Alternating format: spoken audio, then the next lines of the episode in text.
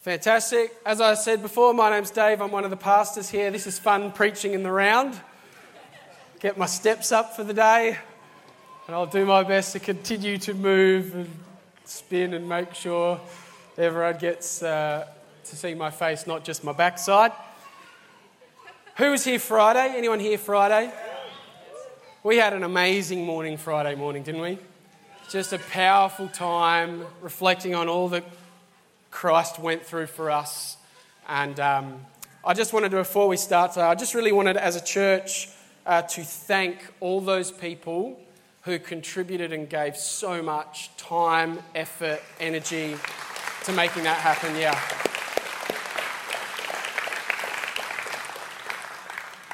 Putting on something like we did on Friday doesn't just happen.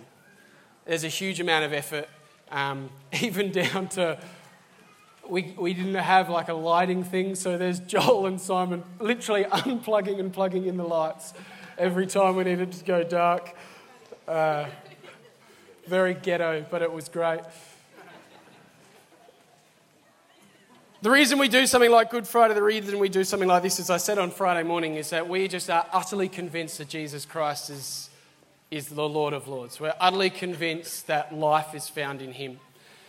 And so as we gather today, we're actually entering into part two of a message that I preached last week of a new series that we've started called Swords and Spears.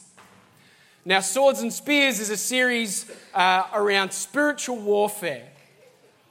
And last week, we, we took a moment to look at our adversary. We did a scouting report on our adversary. And it seems fitting that on Easter Sunday, we would arrive at part two of the Tale of Two Lions, doesn't it? It seems fitting that in looking at our adversary last week, that this week we would have a look at our champion.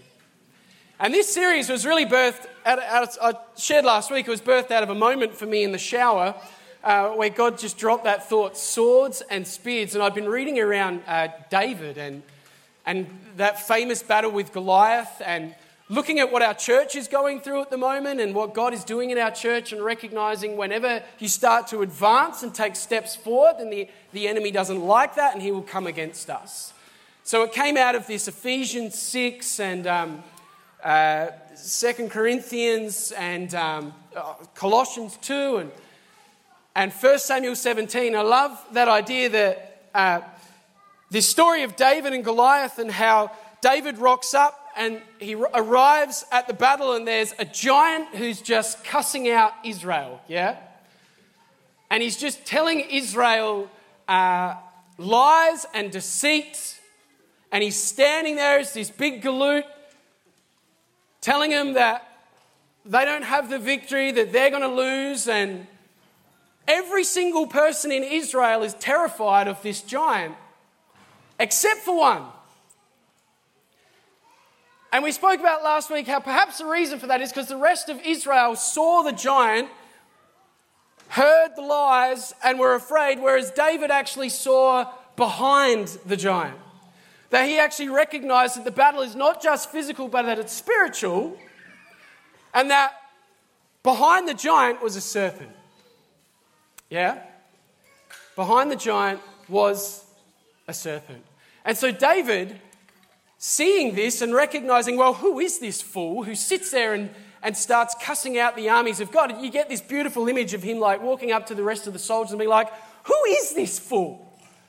Who does he think he is? He has absolutely no right. He has zero authority to speak what he is speaking over the armies of the living God. Someone better get up there and shut his mouth. And he's just bold and brash and brave. But Israel can't see the spiritual battle. They don't understand that they've already won. Except for David.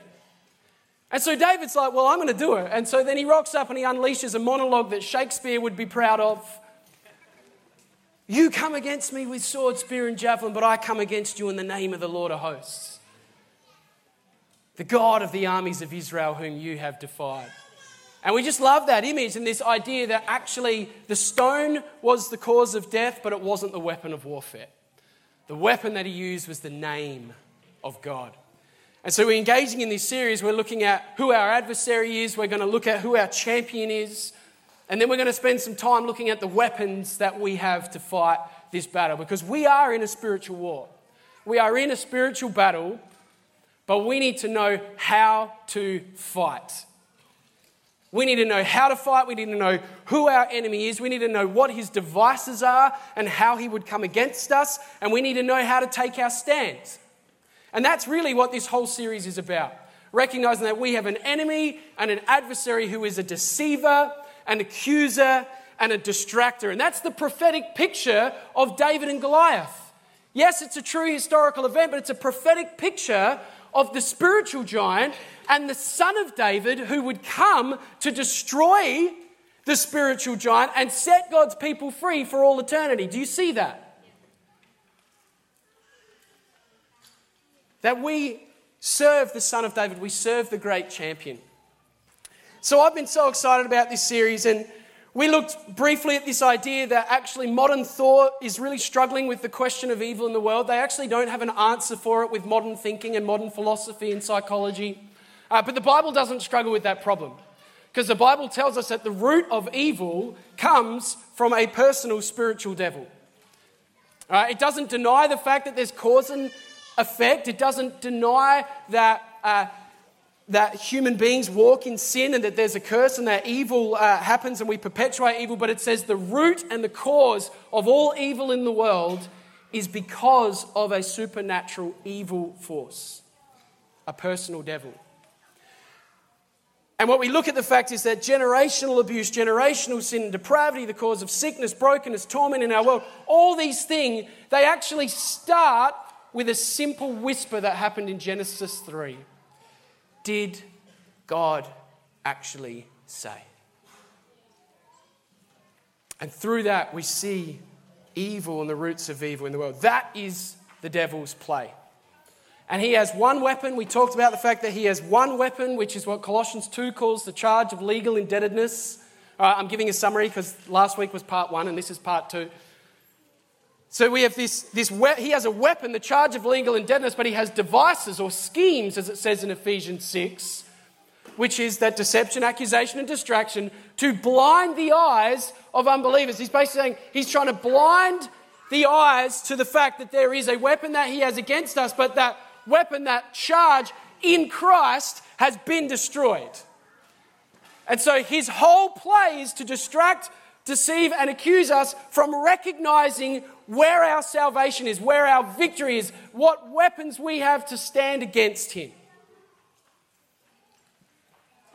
And I think just what I've been loving looking at this week and what God has just um, really just stirred my heart around is the fact that our enemy might be mighty and he might be cunning and he might roar like a lion, but guess what?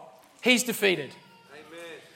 And his place, his eternal place, is fixed in stone. And that eternal place has been fixed by another line. And more than that, our place has also been fixed.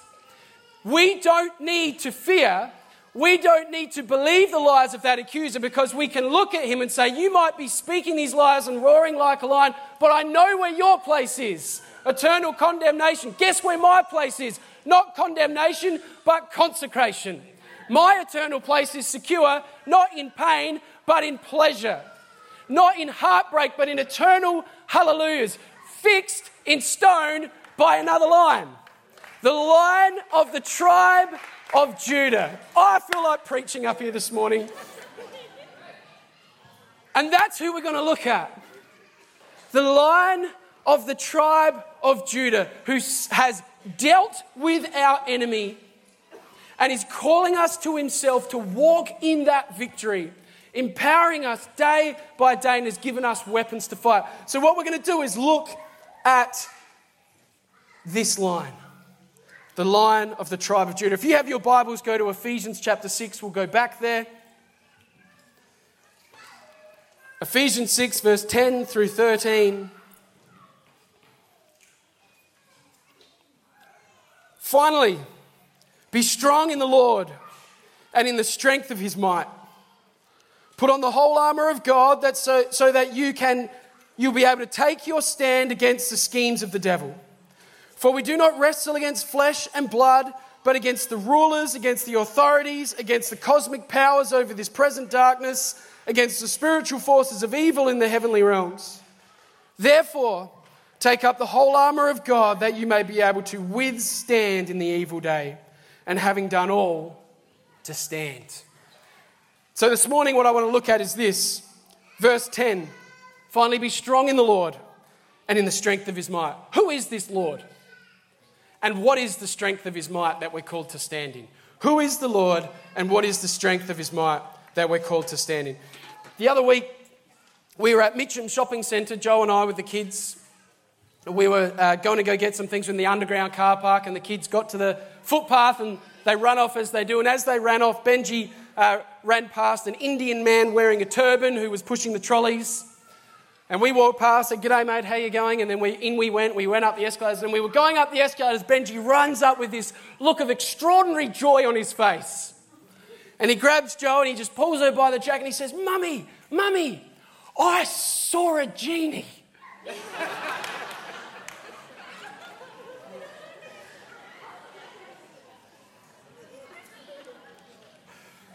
It was super cute. And we're like, "Oh, no, mate, he's not a genie."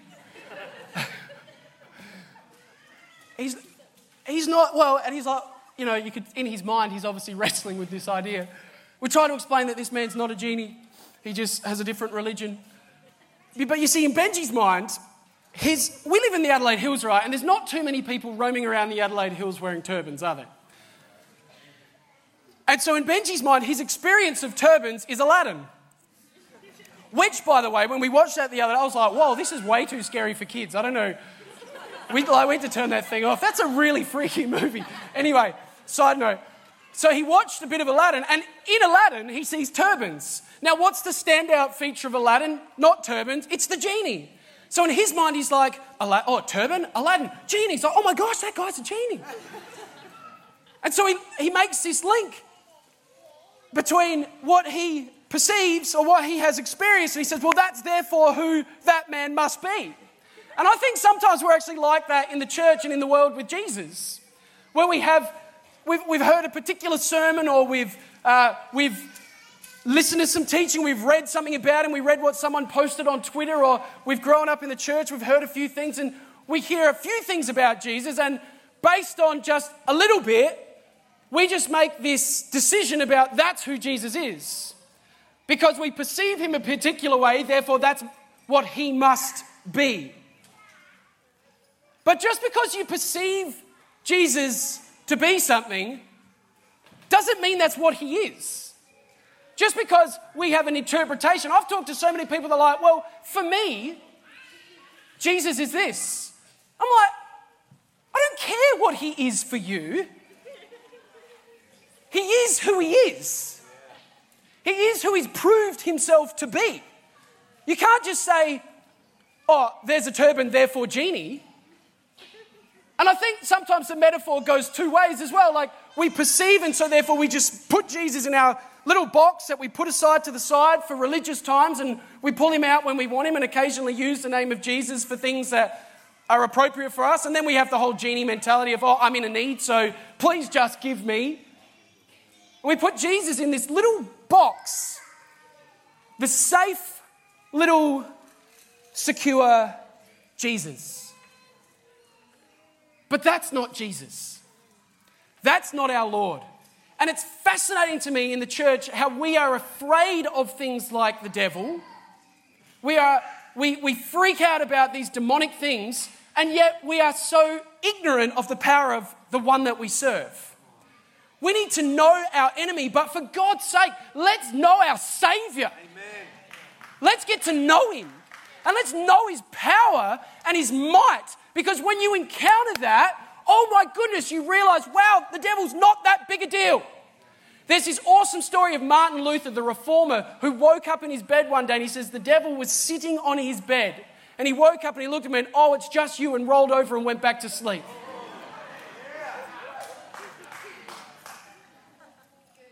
because he knew who he served.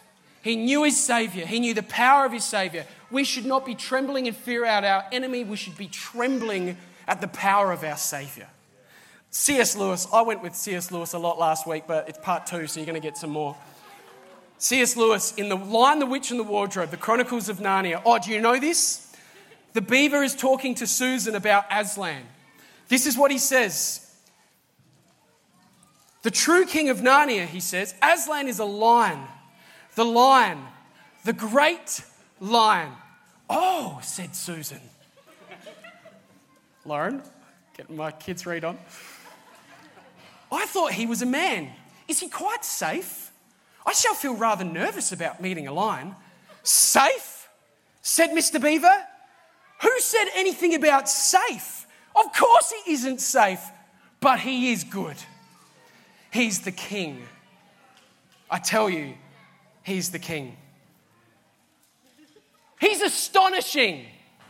Who is our Lord? He's Jesus Christ. He is so much greater, so much more incredible, so much more amazing than any box we could ever put him in. And my task this morning is to try to explain him to you. Have you ever been sitting in front of this glorious sunset and you ring someone up and you're like, hey, you need to come and see this sunset? Like, oh, I can't, I'm stuck inside. Describe it to me. And then you're like, well, it's orange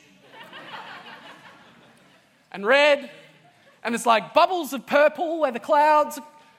It never does it justice, does it? You can never like do justice to the entity with words. But Jesus is awesome. He is so awesome. And I just want to encourage us this morning as we come around who this Saviour is, who our Lord is, to recognise that you have experienced maybe a facet of Jesus. So often we put him in the meek and mild, the lamb cuddling, kumbaya singing, softly spoken guru. That is not Jesus. That is a facet of his character, and some of you need that facet at times, but a facet is not a diamond. It is a part of the diamond, and he is so much greater. He is ferocious. He is glorious. He is powerful. He is fiercely devoted to his people. He is wonderful. He is majestic. He is mighty to save. That's our Jesus. That is our Jesus. And I could go on and on and on, but I'll never do it justice. So there is a man who did a pretty good job. So I want to take you there to John chapter one, verse one through five.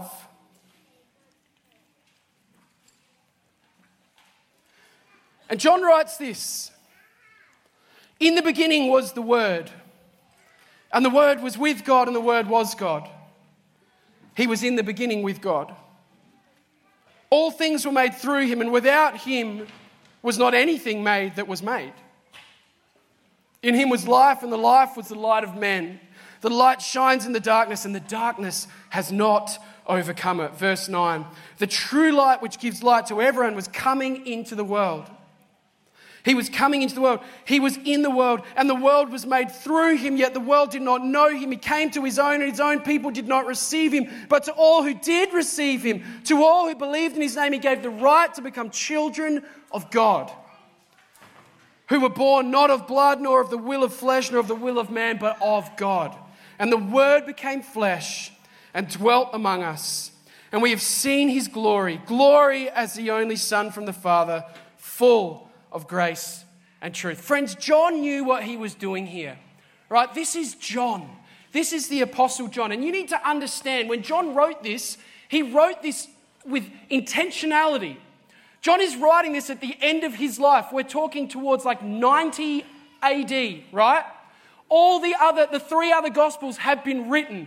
Pretty well all the, well, all the other disciples are dead. They've been martyred. He's the only one left who was walking with Jesus those three years, right? So he's read these other Gospels, and at the same time he's hearing these murmurings, because all of a sudden these people are coming in who never walked with Jesus. They didn't know Jesus like he knew Jesus, and they're starting to teach. And they're starting to say things about Jesus that became really common in the second, third, fourth century. But they would say things like, well, Jesus, he, he wasn't really a man. He was just a spirit. He was God, but he was just God appearing as a spirit to his people. Because so it, it means he didn't really suffer, because how could God suffer? And so this teaching started to come out.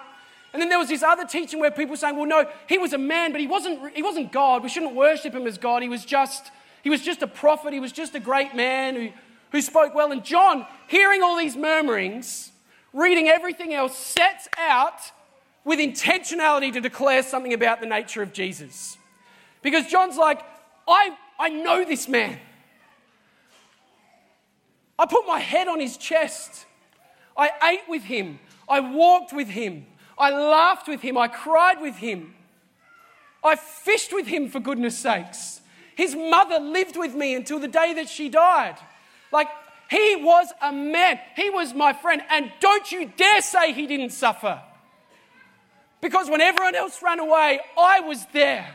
I was at the cross, and I saw those nails go in to his hands and to his feet, and I saw them pierce his side. I saw the crown of thorns go in. I saw the agony on his face. I heard the cry. I watched him die. Don't you tell me he didn't suffer. He was my friend. He was a man. But he was also my Lord. I saw him turn water to wine. I saw him walk on water. I saw him calm a storm that was going to envelop us.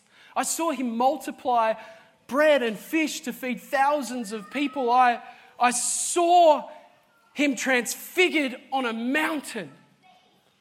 This is not just a man. This is God. And guess what else, friends? I saw the empty tomb.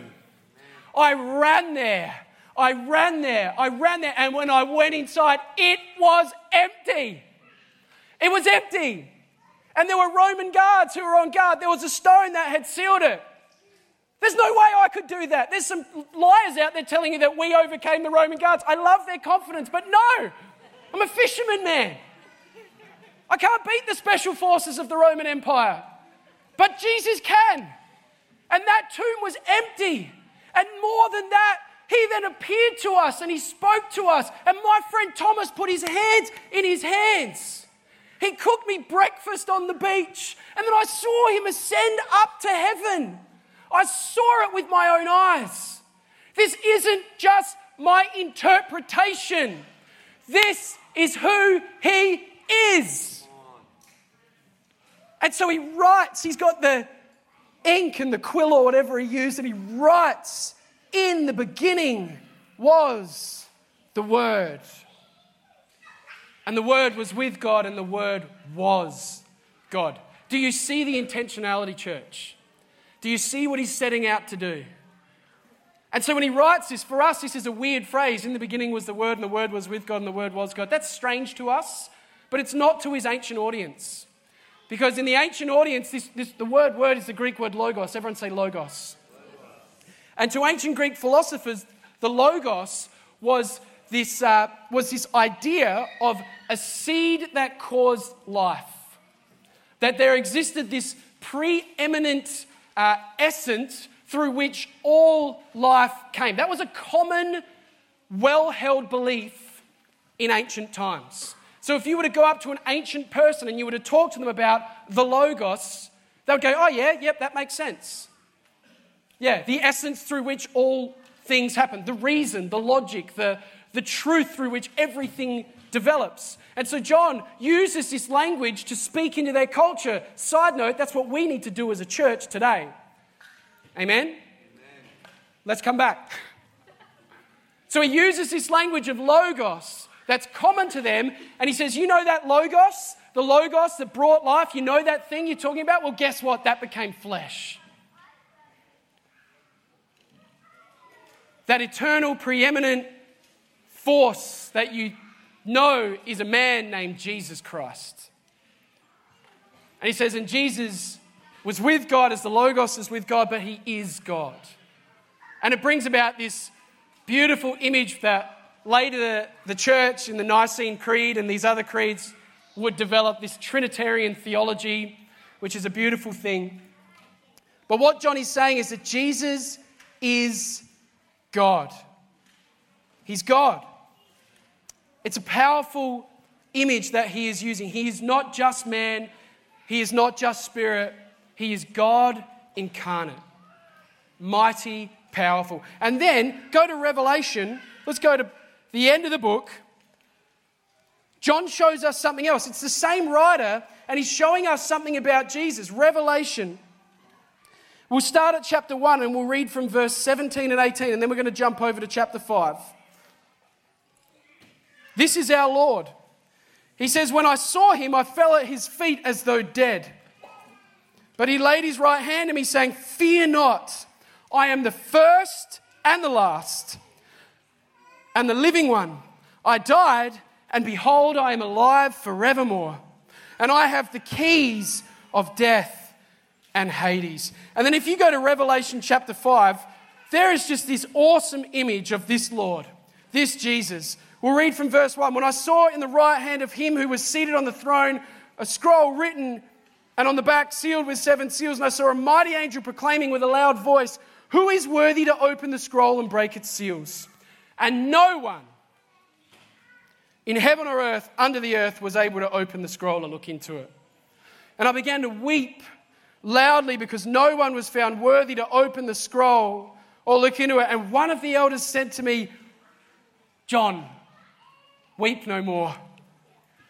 Behold, the Lion of the tribe of Judah, the Root of David, has conquered so that he can open the scroll and its seven seals.' And between the throne and the four living creatures uh, and among the elders, I saw a lamb standing as though it had been slain, with seven horns and seven eyes, which are the seven spirits of God sent out to the earth.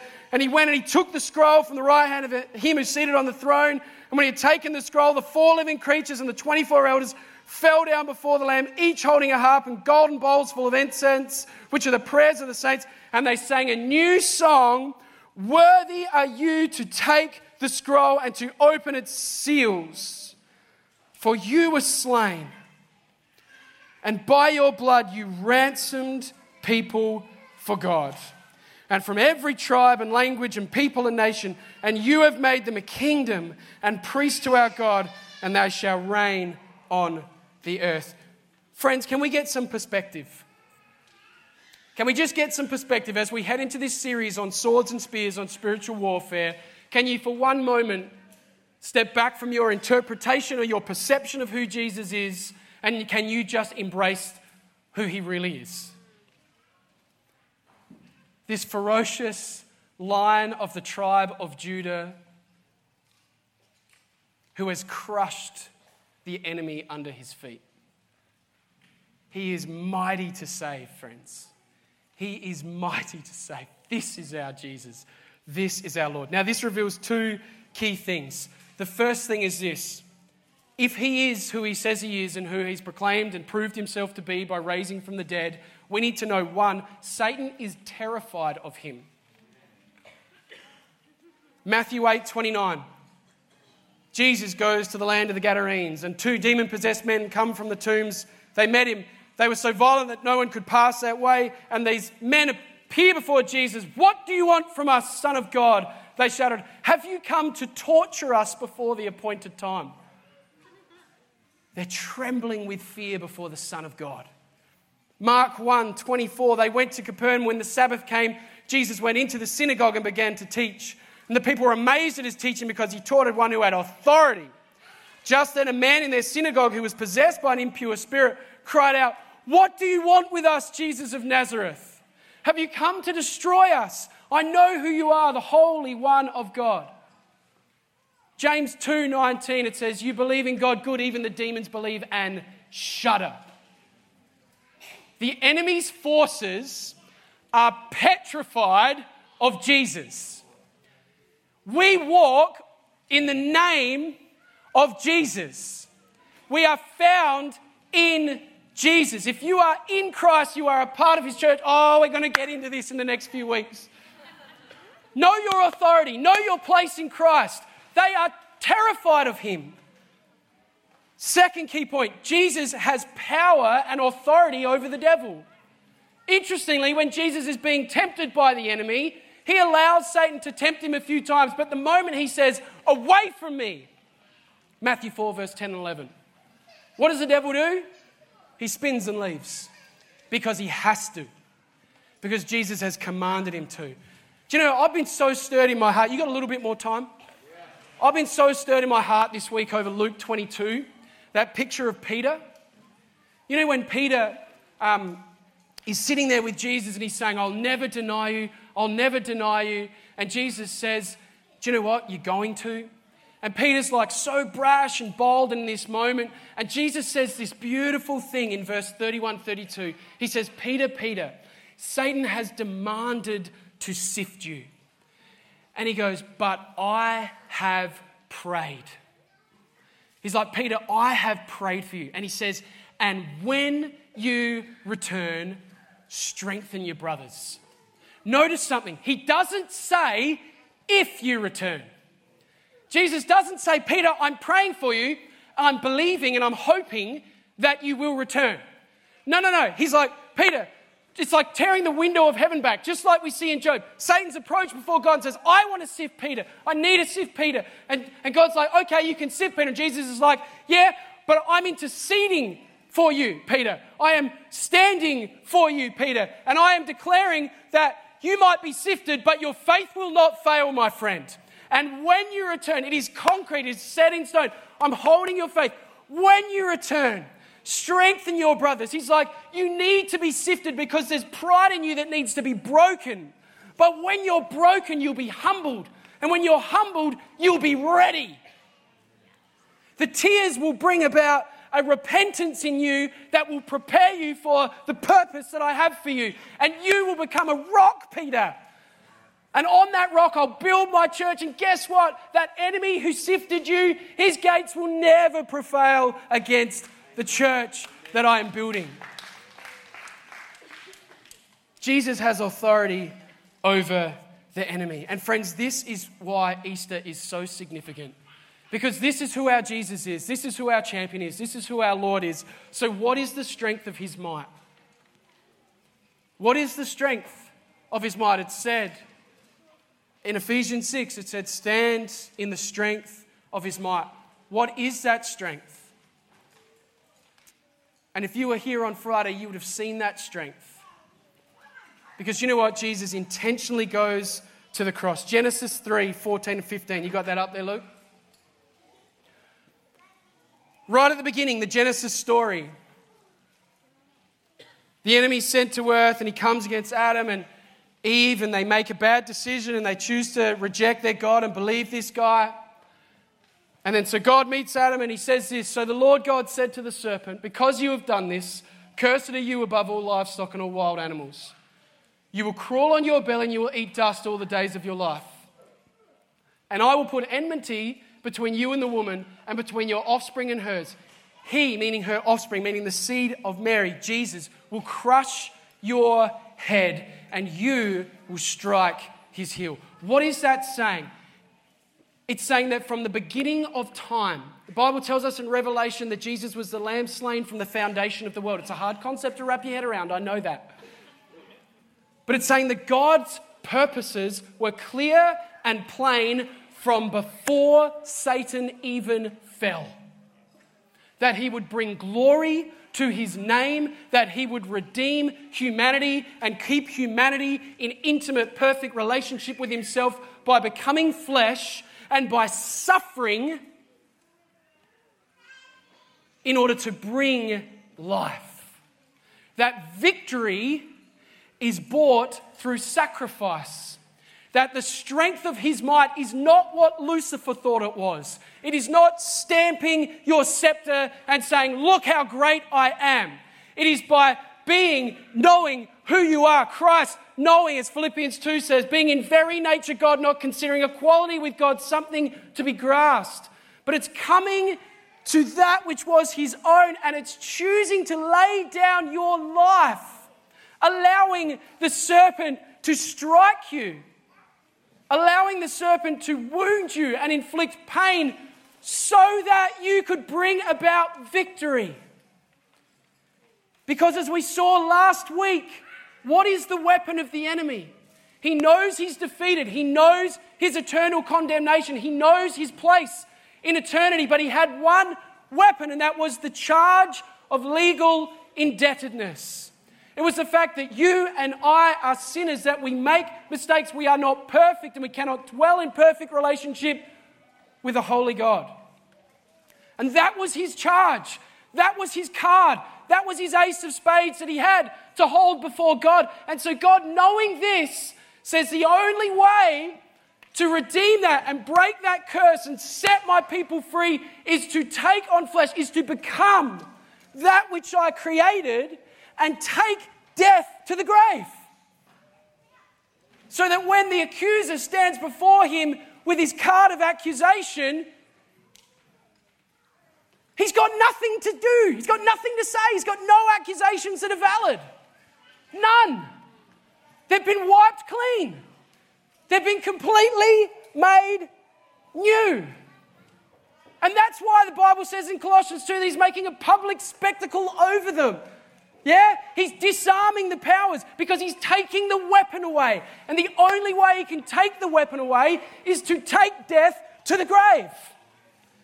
And so life submits itself to death, and death is like, yeah, we got life, but life can't be held by death.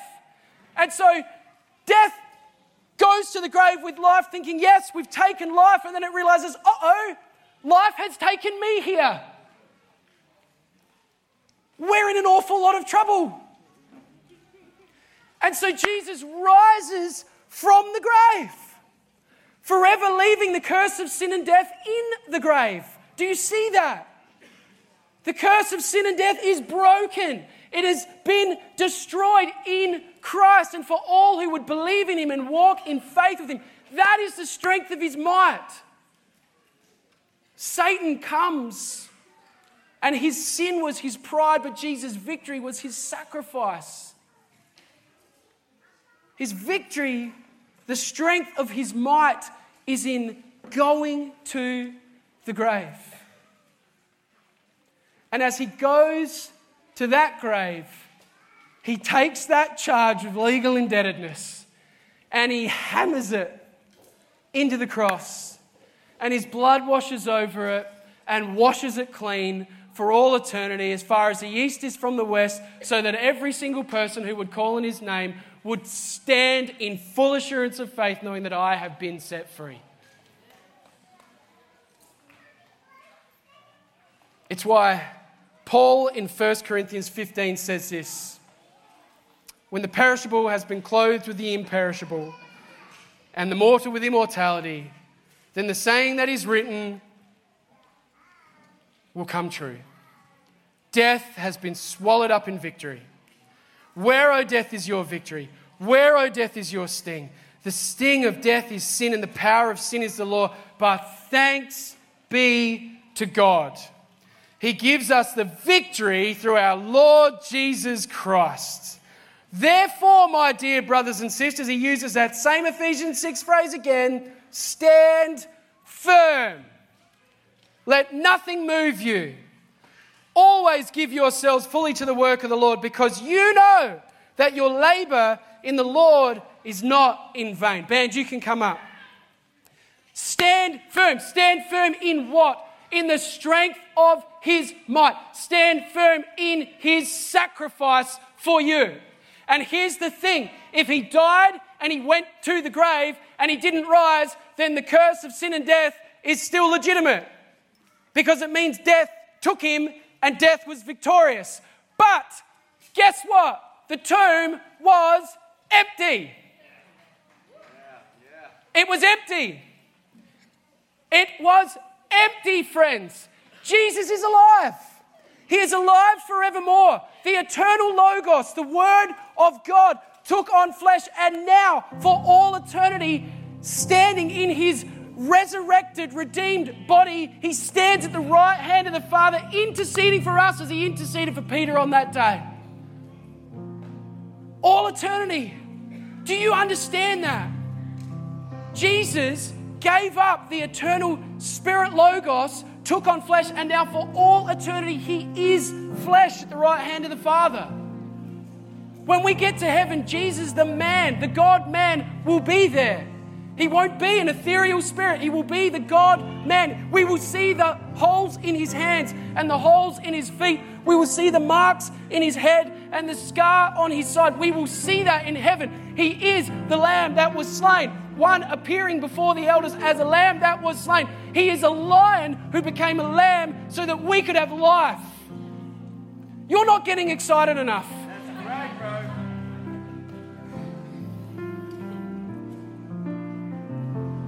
This is our God. This is who we serve. This is our Savior. Friends, this Easter, do you know your Savior? Do you know your Savior? Do you see your Savior? This mighty, powerful Lion of the tribe of Judah, who willingly laid down his life, knowing that in laying down his life, he would destroy the one weapon our enemy has. And so in Matthew twenty-eight, as he ascends to the Father, he says, all authority on heaven and earth has been given to me. And then what does he say? He says, now you go. What's he saying? He's saying, I give you authority. He took the keys of death and Hades from the enemy. He put those keys in the hands of his church. And he says, no longer will you be enslaved to the enemy, but you have the authority that I have bought for you, that I have given to you at the cross, and you will carry that by the power of the Holy Spirit, and you are supposed to advance, not retreat. May we be a church that is advancing, not retreating. May you in your life, your Christian life, may you be advancing, not retreating. May you be walking in the strength of his might. And when the enemy comes to accuse, deceive, and distract you, stand firm and just go to Jesus. Go to the cross.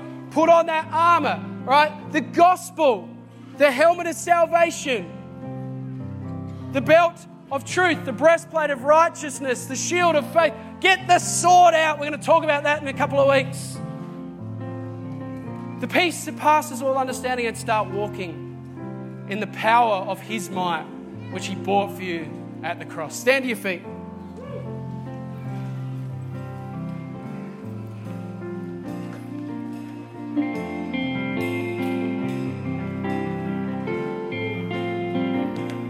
How do we respond to a Savior like this?